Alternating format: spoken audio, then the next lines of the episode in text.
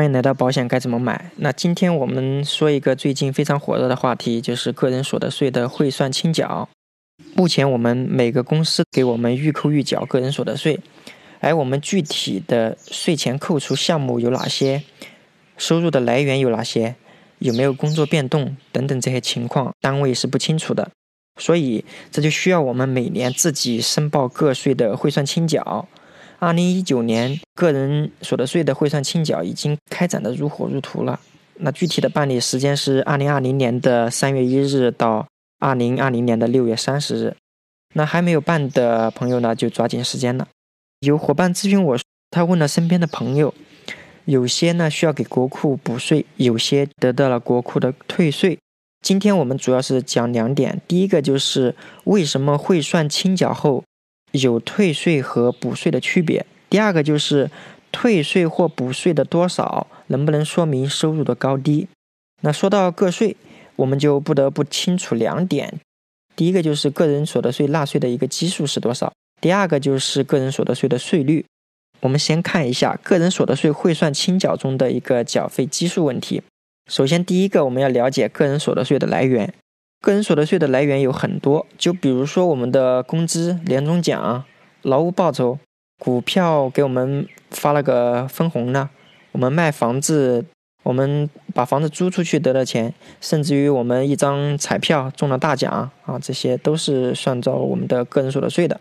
但是计入我们年度汇算清缴的个人所得税只有四项，就是我们的工资薪金、劳务报酬、稿酬。和我们的特许使用费这四个项目，前三个都很好理解，其中特许使用费就比如说我们的专利。第二项我们要了解一下应纳税所得额，通俗的理解，应纳税所得额就是我们征税的基础额度。好，应纳税所得额是怎么算的？它是我们的综合所得额减去我们的免征额，再减去我们的扣除费用。那如果我们要知道我们的缴费基数的话，就要得了解我们的综合所得额是多少。综合所得额呢，它是这样算的：第一个就是我们工资薪金，第二个就是我们的劳务报酬的百分之八十，第三个就是我们稿酬的百分之五十六计入，第四个就是我们的特许使用费的百分之八十计入。特许使用费的百分之八十计入。那从这里我们可以很明显看出，可能国家鼓励我们搞创作、发书啊这些啊。比如说我们写一本书，他给我们稿费是一百万，他只有五十六万需要进行纳税。综合所得额我们已经搞清楚了，接下来看这个免征额。二零一九年呢，我们的免征额是六万块钱，也就是说一个月是五千。那第三个，我们来看一下扣除费用。扣除费用是非常关键的，也就是我们在那个个人所得税里面需要自己填项目的这些扣除费用，主要包含以下几点：第一个就是专项扣除，第二个是专项附加扣除，第三个是。专项扣除就是我们五险一金里面需要自己缴费的那三险一金。专项附加扣除它包括六个部分，第一个就是子女教育，一个子女是有一千块钱免征税的。然后继续教育，继续教育包含两个部分，第一个我们提升学历，提升学历的话一个月四百块钱免征税的。考证的话是每个证书三千六百块钱免征税。第三个方面是我们的住房贷款利息。住房贷款利息是定额的，每个月有一千块钱。第四个是租房租金，这个是要分地区的。第一个是直辖市或者是省会的城市，它是一个月一千五免征税。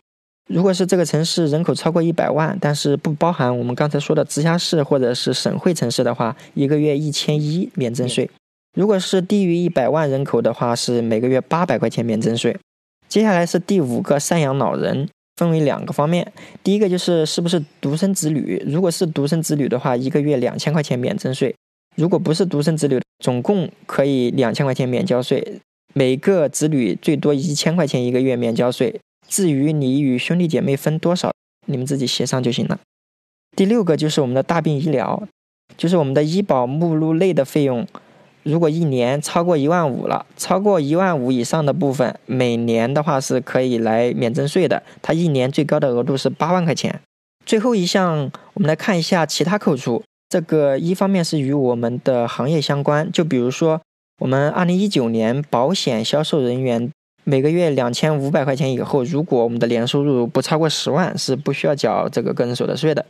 另外一方面就是最近有很多呃客户在问我的，就是商业健康保险。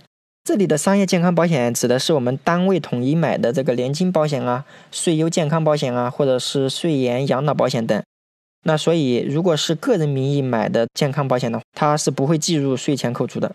OK，以上是我们对于整个汇算清缴过程当中个人缴费基数的一个问题做出了说明。那接下来我们来看一下，就是预扣预缴个人所得税税率的问题。